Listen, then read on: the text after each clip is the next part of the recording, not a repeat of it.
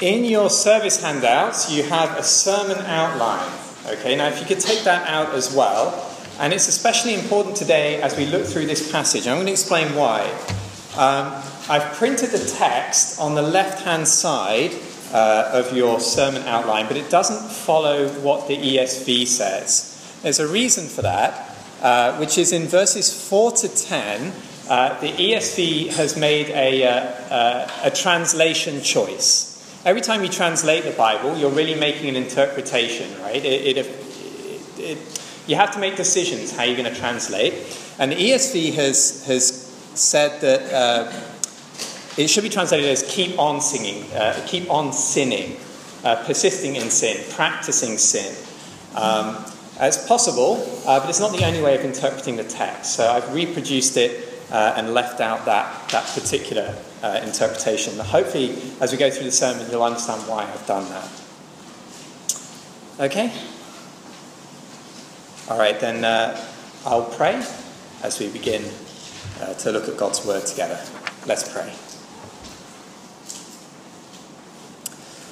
Blessed Lord, who caused all Holy Scripture to be written for our learning, grant us so to hear, read, mark, learn, and inwardly digest your word, that we may embrace and ever hold fast the blessed hope of eternal life, which you have given us in our Saviour, the Lord Jesus Christ, who lives and reigns with you and the Holy Spirit, one God, now and forever.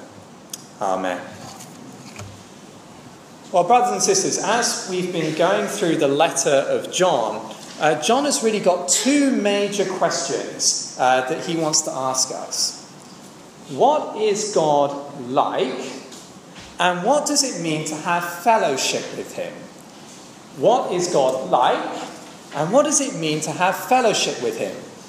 These are very important questions, and they've been answered in a variety of ways.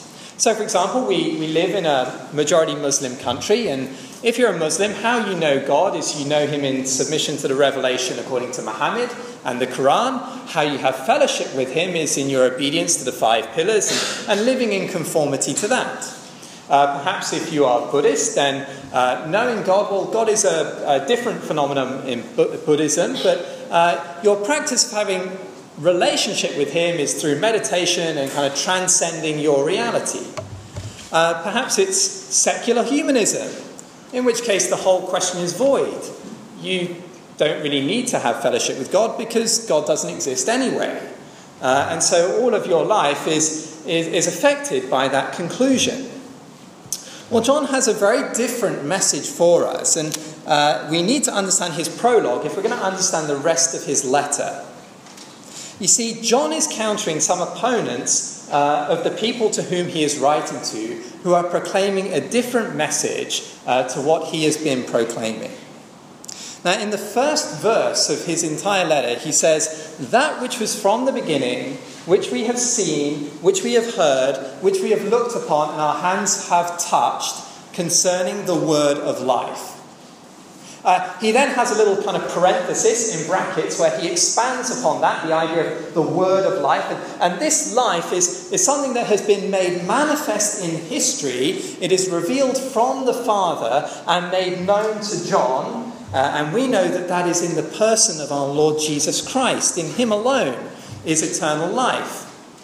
But the main verb of that little introduction uh, is in verse 3. Uh, John says that uh, this message, what he has seen, what he has heard, what he has touched, this he proclaims to the church. So, so the subject matter of his proclamation, he is now telling the church. And why is he telling the church? Well, he elaborates so that you may have fellowship with us, or with the Father, and with, uh, sorry, you may have fellowship uh, with us, and indeed our fellowship is with the Father and with his Son, Jesus Christ.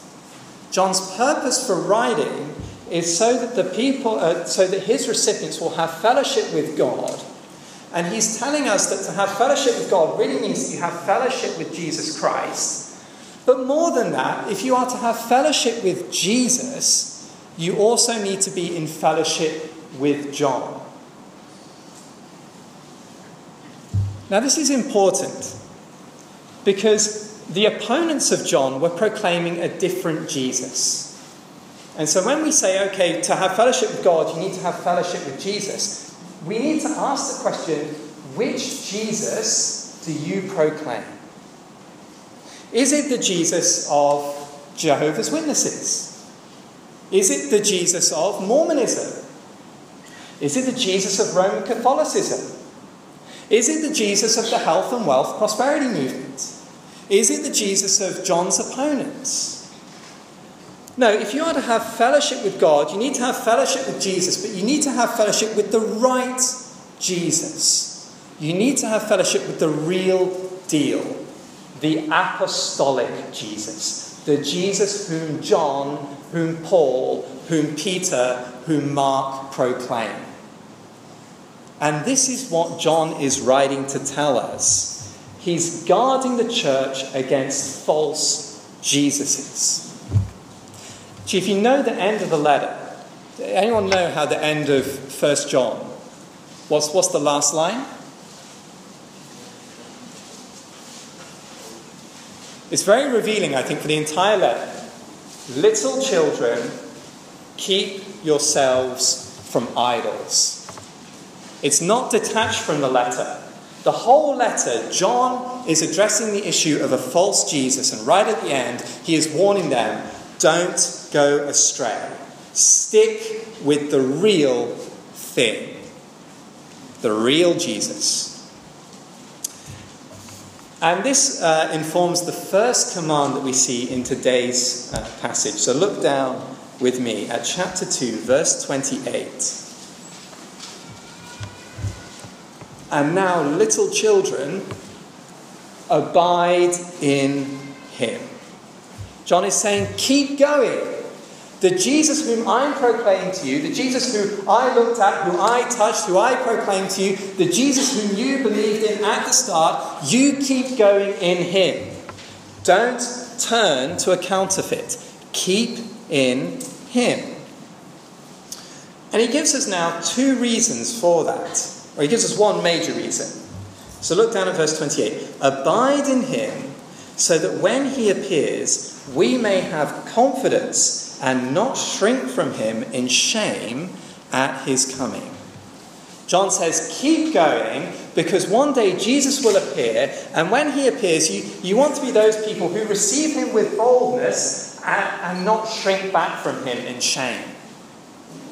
Jesus says this himself, isn't it? He says in the Gospels that when he comes back, that there will be some people who are so ashamed that they call upon the mountains to cover them. Because they will be so afraid of the holiness of God. Now, I've got an illustration of this. I think we all know this feeling, right? When, when we've agreed to do something for someone uh, and we, we don't do it, uh, we really don't want to see that person right? We, we're kind of a little bit ashamed because we know that actually the relationship's not right, we haven't done something. Um, when I was in my last year of my degree, I, I had exactly this situation. Uh, and this is really wonderful for me because this is the first time in my life that um, my final year of my degree is actually going to be useful, um, which is as an illustration. my supervisor is not going to be very happy, but never mind. Um, I had to do a project. Uh, and I got two semesters into my project, and then I had this realization um, that actually I wasn't really very smart. Um, that I couldn't do the project, and I, even though I tried really, really hard, I was never going to be able to do it because just I, I just didn't have the brain power. Um, and this was really embarrassing. Uh, and, and my supervisor um, was quite a scary man, and I really didn't want to see him. Uh, I ignored meeting him. I didn't want to show him any work. Uh, and it got to such an extent that I didn't want to go into the college anymore because I was afraid I would meet him. Um, I definitely didn't go to the engineering department because I would definitely meet him. Um, uh, almost I was avoiding going down the high street in town because I knew he would cycle down there. Uh, and it got to the point where really I was kind of in my room and I was just getting slowly and slowly more afraid. Um, I really didn't want to see him. And perhaps that's what what we think about this passage. That, you know, what would my solution be? I, I, I would have had to have done my thesis really well, so I would have been really proud, so I could then go to his room and knock on the door and give him my thesis and say, Look, I've done it. Now, I, I can be happy in your presence rather than shrinking from you in fear, knowing that I might fail. Well, John's got something, I think, very different to say to us. Okay, now look at 28 and look at 29. 28, when he appears, we may have confidence and not shrink from him in shame at his coming. Now, I think that, that we expect this, right? Okay, John is, John is saying to us, you don't want to be ashamed, therefore do righteousness. Right? That, that makes sense, isn't it? I don't want to be ashamed of my supervisor, so I've got to do my thesis well. I don't want to be ashamed at the second coming, so what have I got to do? I've got to do righteousness. But look how John continues in verse 29.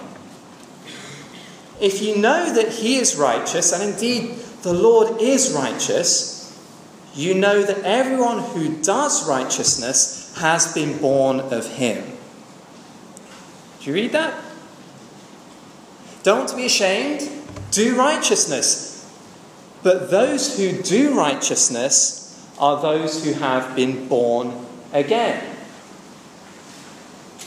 And so the, the question really is well, are we born again?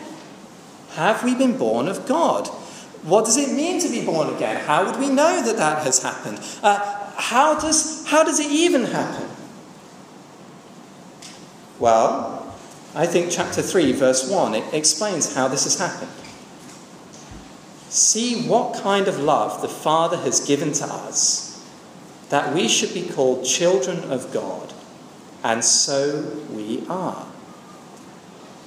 How is it that we are first counted as being born of God, as his children, and, and therefore those who can be accounted as doing righteousness? Well, it's because God has first loved us. How did God love us? He gave His Son. Because we are not sons by nature. In fact, by nature, we are not children of God, but we are children of wrath.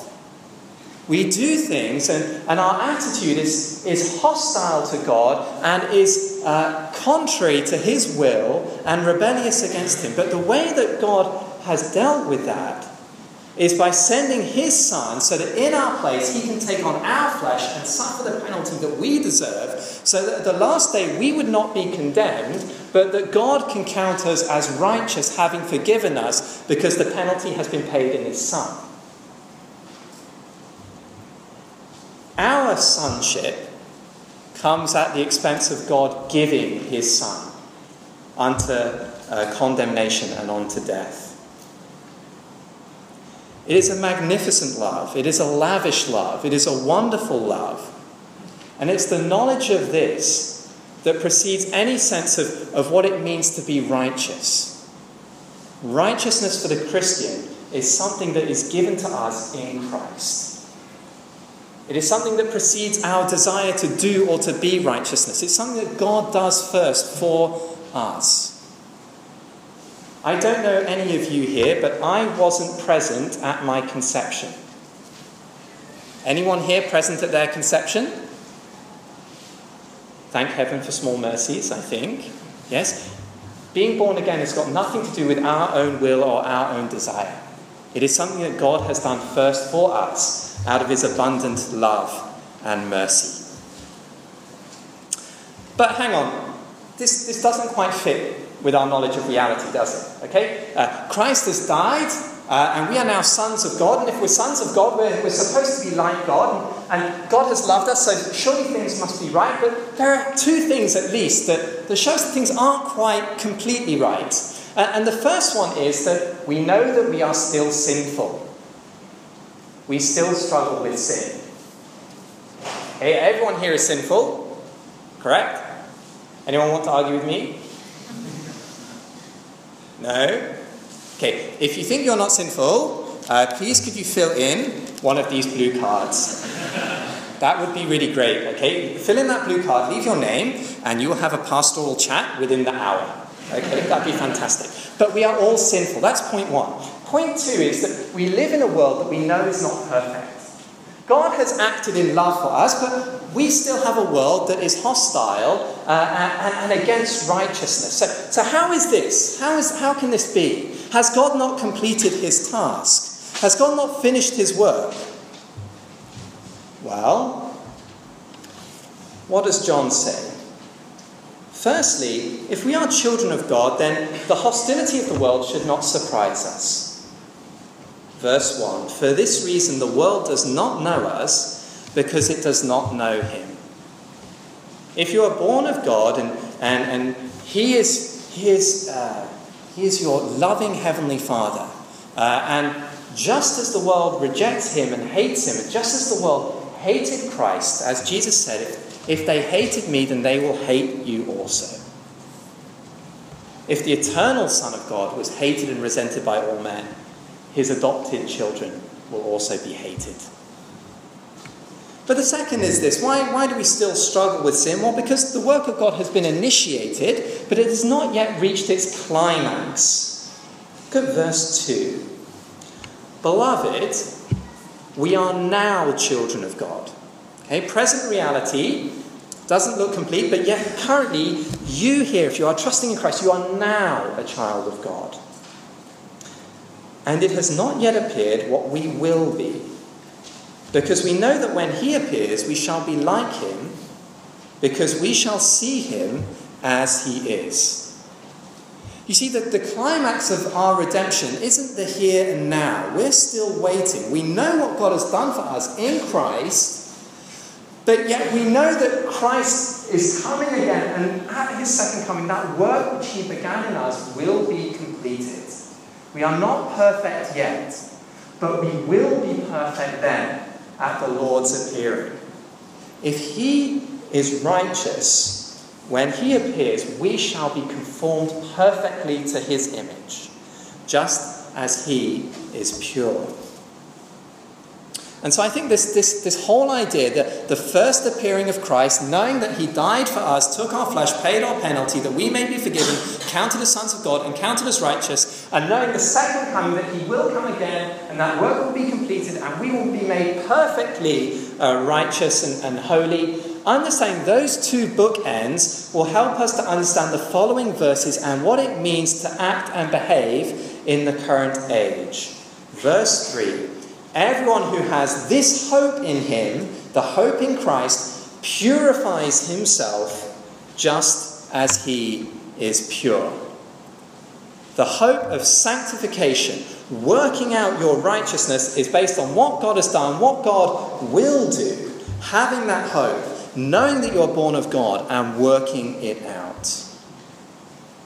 Uh, Peter says exactly the same thing in 1 Peter 1 having purified your souls by obedience to the truth, love one another earnestly from a pure heart, since you have been born again.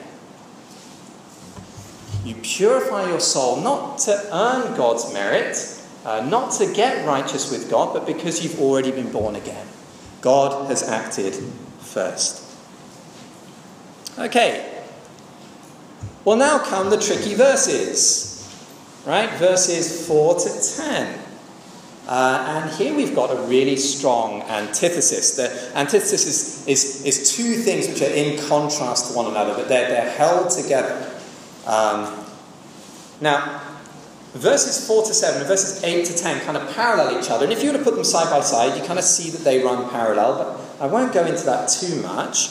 Um, the main idea is that in these verses, um, John has got a really strong uh, couple of things to say about sin.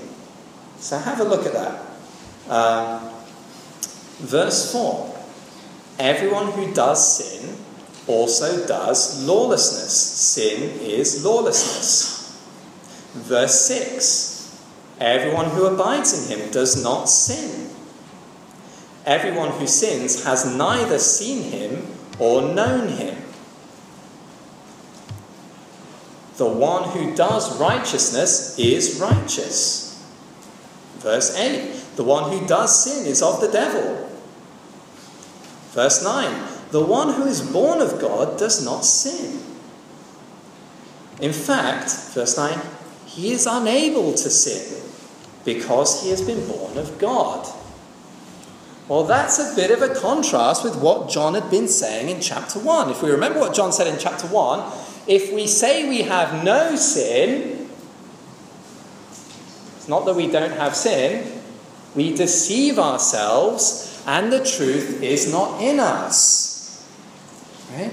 If we say we have not sinned, we make him a liar, and his word is not in us. Now, there are ways that people in history have tried to get around this particular problem because it seems as though there's, there's a real contradiction here. On the one hand, John is saying that um, Christians cannot sin, uh, it is impossible for them to sin, uh, anyone who abides in Christ cannot sin, and yet in chapter 1 he has said, if you say you have no sin, then you're lying. What are the ways that we've tried to get around this? Well, some, some of the ways, and I think what the ESV has done, and historically it's a very common interpretation, is to say in chapter 3, John is talking about a habitual sin, sin that you keep on doing, right? If, if you keep on going in sin, then you don't have righteousness in you. Well, unfortunately, the same words are used in chapter 1 and chapter 3. So it doesn't seem very likely. Um, sometimes people look at the tenses and, and try to say, well, the tenses are different, and, and so it must be a different meaning. Well, again, that doesn't seem likely either. I think what John is doing is, is what he's doing is he's presenting two truths that are really strong, that, that are very clearly kind of have, have some apparent contradiction because both are true, and we need to understand both if, we, if we're going to understand how to respond to Christ and his gospel. We actually do this all the time. Okay, I'll illustrate how. I'll use Adam. Okay, Adam. Adam. You and I, okay, you and I, we have a love-hate relationship. Correct? you don't know. Okay, well, I both love and hate you. okay, now, if I say to Adam, I have a love-hate relationship I'm not saying that I am ambivalent to Adam. Does that makes sense? It's not as though I take one and I take the other and I kind of shake them down and, and marry them together. And if I've got a little bit of love and a little bit of hate, if I put them together, I've kind of got something in the middle, which is ambivalence. That's, that's not what we mean by that at all. It's, it, there's a different meaning when we say we've got a love hate relationship. It's kind of like uh, in Charles Dickens' novel, right? He, he begins in A Tale of Two Cities by saying, it was the best of times, it was the worst of times. It was the age of prosperity, it was the age of poverty, it was the age of whatever, ice, and it was the age of fire. You know, like two things which are totally opposite, and yet he puts them together. Um, because what's he not saying? He's not saying, well, um, it was the best times, it was the worst times. Actually, as times go, it was very meh. You know, it's kind of in the middle, you know, best, worst, like in the middle. Uh, it was age of prosperity, age of poverty. Well, actually, it was a pay, uh, age of kind of economic, um, kind of middle of the roadness. No, he's not saying that. Uh, he's putting two things contradictory together because they mean something when they're held uh, side by side. Uh, and I think that's, that's what we've got to see here. Sin, any sin, habitual, small or great, is fundamentally a rejection of our identity in Christ. It is fundamentally an, a rejection, a contradiction of our identity in Christ. And, we shouldn't try to tone down the language here to make it fit together. John is saying strong things about sin, and we need to listen. Now, there are two purposes and they're both uh, matched uh, according to Christ's appearing. So in verses 4 to 7, I said it kind of runs parallel. Uh, look at verse 5. Uh, Christ appearing. You know that Christ appeared in order to take away sin. Right? Now look in, in verses 8 to 10. Okay, verse 8. For this purpose the Son of God appeared in order to destroy the works of the devil, of Satan. So, looking at Jesus' appearing, why did he come in the first place? Well, it is to deal with, to take away sin. One. Two, it is to destroy the work of Satan. How does that affect the way that we deal with our sin?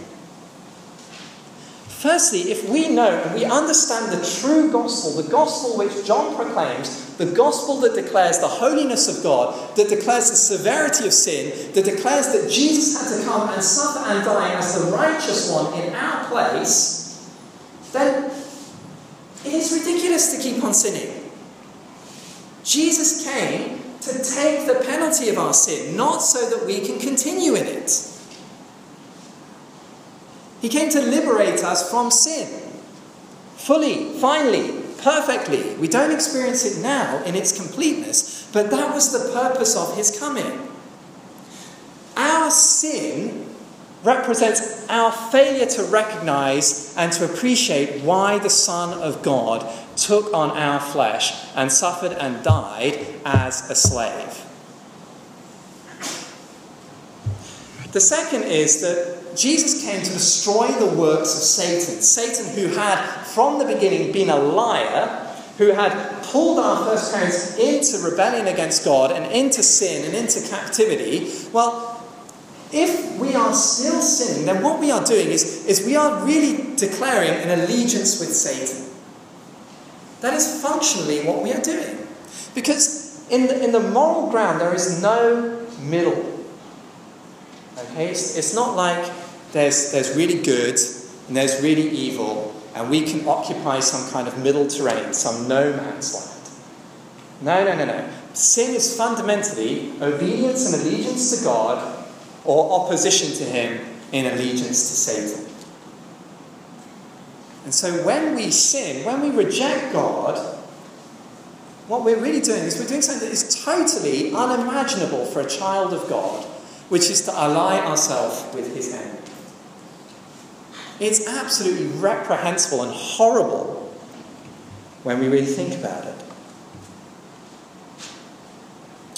Sin is a radical contradiction of the gospel.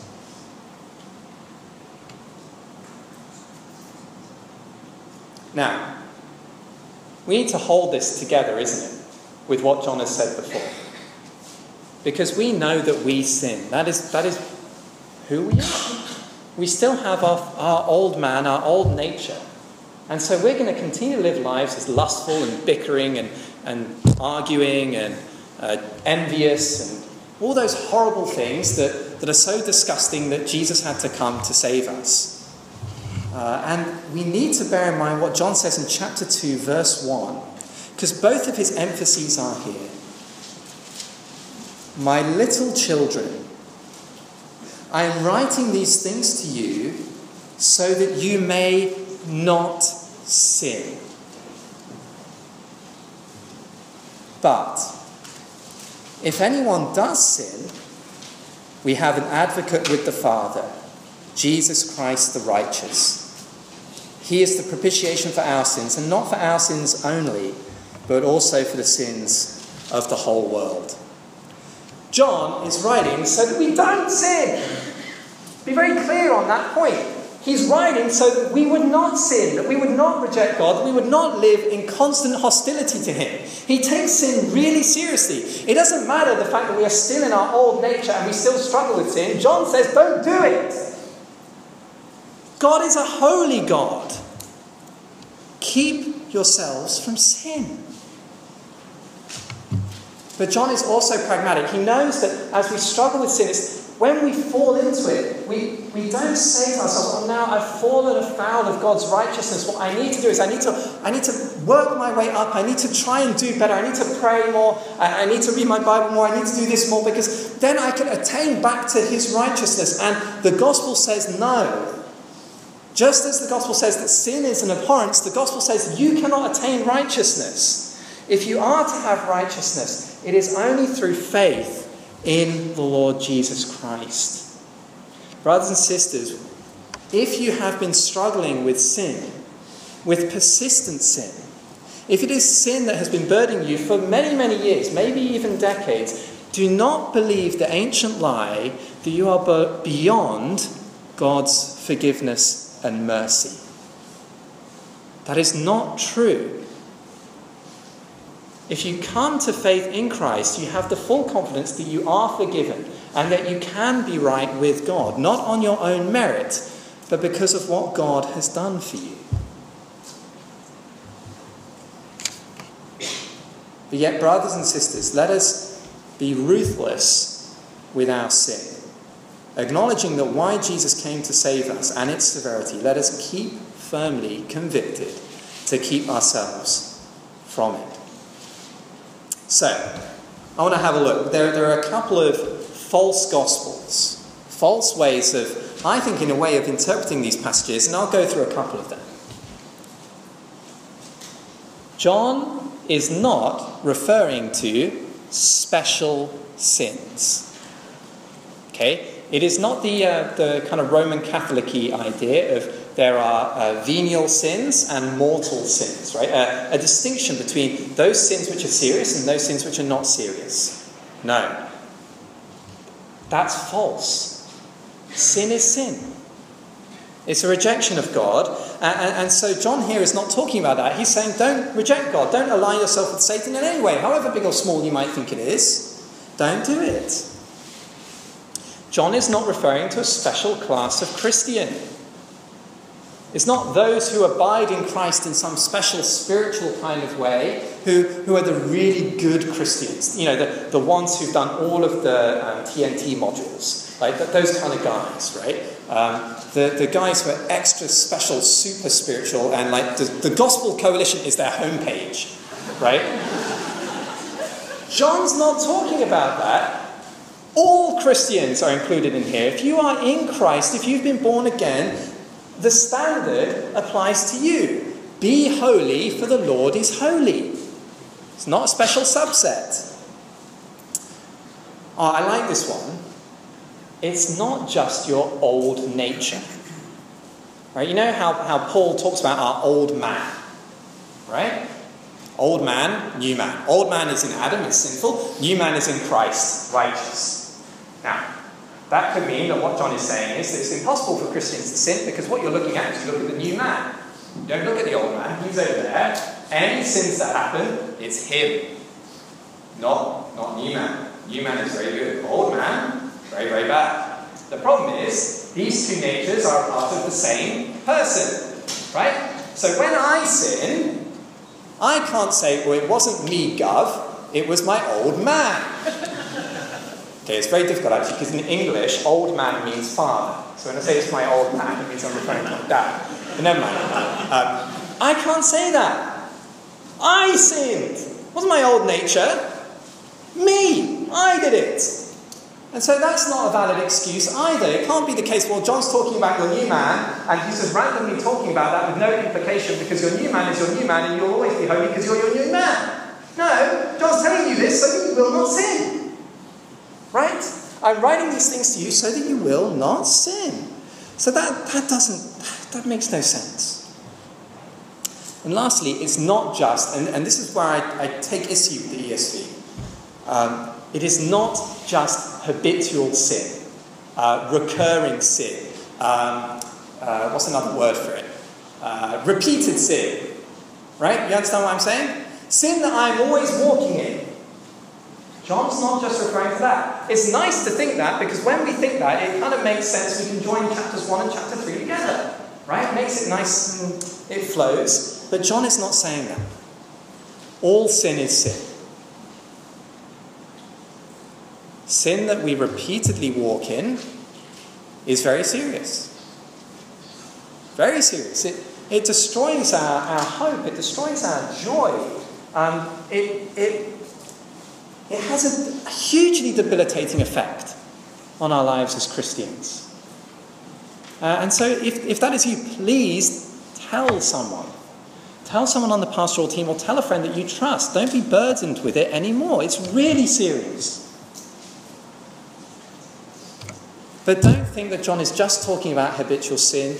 John is expressing God's hatred for all of our. From the small to the great to the one off to the regular. God hates it all. And so we need to take it very seriously. We can't think that the little thing that we think in our heart every so often, or that little thing that, that we do when no one's watching, but it's only once every six months.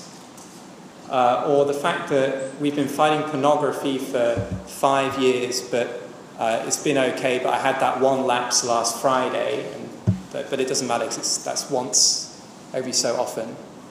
Uh, the fact that um, I was backbiting someone else, but uh, you know, hey, he was really annoying me that time, and I don't not usually like that. No, sin is sin, and God hates it all.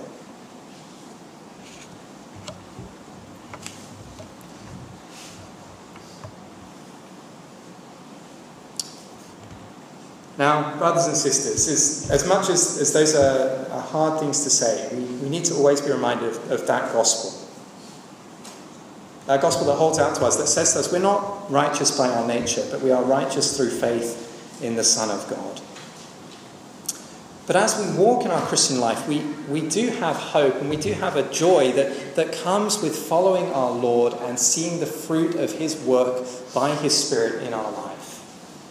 That should be great joy to us. Look at verse 10. By this it is evident who are the children of God and who are the children of the devil. Everyone who does not do righteousness is not of God, nor is the one who does not love his brother. You see, as we, as we walk as Christians, as we, as we keep repenting and turning back and saying sorry to God and asking for His help and acknowledging that we're not righteous, but that we need Jesus and we need to keep purifying ourselves as He is pure, then eventually, as we look back over one year and over 10 years and over 20 years, we should see the work of God in our lives conforming Him to the likeness of His Son. And that should be a matter of great joy to us. Just as the bad tree cannot bear good fruit, the good tree will bear good fruit. And this should spur us on and keep us going, but also act as a warning to us if we do see patterns of persistent sin. Notice that it is not the fruit, it's not the, the deeds that make you righteous, it is being born of God, it is still God's work first, but God's work will definitely show itself in how we behave. Now, imagine this. Okay? We've got a very good illustration of this, right? Our parentage, our, be- our behavior reveals our parentage. Okay, I'm like my father. Okay? Michelle will testify to this. It's really annoying. Okay? Imagine uh, Mr. Nichols is about to have a baby. Yes? Yeah, I mean your wife is. wife is about to have a baby. Uh, the Reverend Phillips his wife has also just had a baby. Now, they're both kind of similar looking ish chaps. They're both called Tim. Imagine that their wives were both giving birth at the same time in the hospital, uh, in the same ward, and they both had children. Out they come, uh, and there's confusion in the hospital. We don't know which one it is. Is this one baby Nichols or is this one baby Phillips? No, we don't know. Well, sorry. After about. after about five years, 10 years, 20 years, I think we might just be able to see the signs and determine who is who. Right? Now, if there is one particular baby who, who does things which are similar to, to Tim Nichols, I'm not going to tell you what they are, okay? Then you could, you could say that that baby belongs to Tim. And, and, and the one who does things similar to, to Tim Phillips, okay, you might have a voracious appetite or something like that. You, you know that belongs to Tim Phillips. Okay? And so, just as if we continue to walk in righteousness, we have the greater hope that, yes, indeed, we have been born of God through the gospel. When we persist in sin, it ruins that assurance that we have. And so, sin is not only serious because it is fundamentally a contradiction of the gospel and what God has done, but it is also so damaging pastorally for us. It ruins the joy, the assurance, the confidence that we should have that God has so loved us that he sent his son to die for us and that we have been born again of him. Brothers and sisters, do not persist in sin and do not rob yourself of that joy. So, in conclusion, To, to have fellowship with God is to have fellowship with the God whom John proclaims, and the God whom John proclaims is the God of absolute purity and holiness, the God who is light. And if we have fellowship with that God, it's only through the gospel of his Son, being born again. But that gospel tells us that God is, is completely opposed to sin. Sin is unacceptable. It's a direct opposition to his law, it is allegiance with Satan, and it is fundamentally a contradiction of our status as God's beloved children. Let us keep ourselves from sin, but let us rejoice in the God who has given us new birth and the full assurance that what he has started in us, that seed that he has given us through his Son, will one day be brought to absolute perfection and completeness at his coming, that we will be made perfectly and purely righteous before him. And those who have that hope will purify themselves just as our Lord is pure. Let's pray.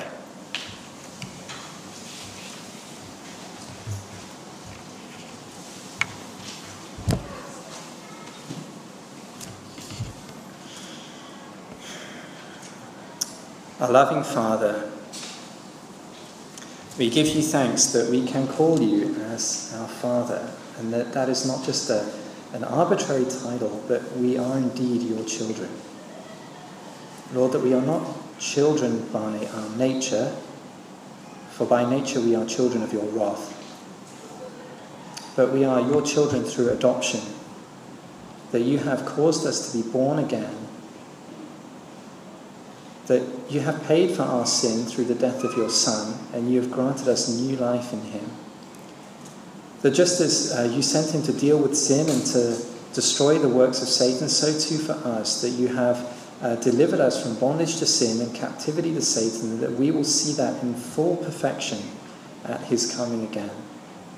And Father, we pray that you would grant us to see this hope, uh, and that seeing what Christ has done and seeing uh, that, that completion before us, that we would purify ourselves as He is pure.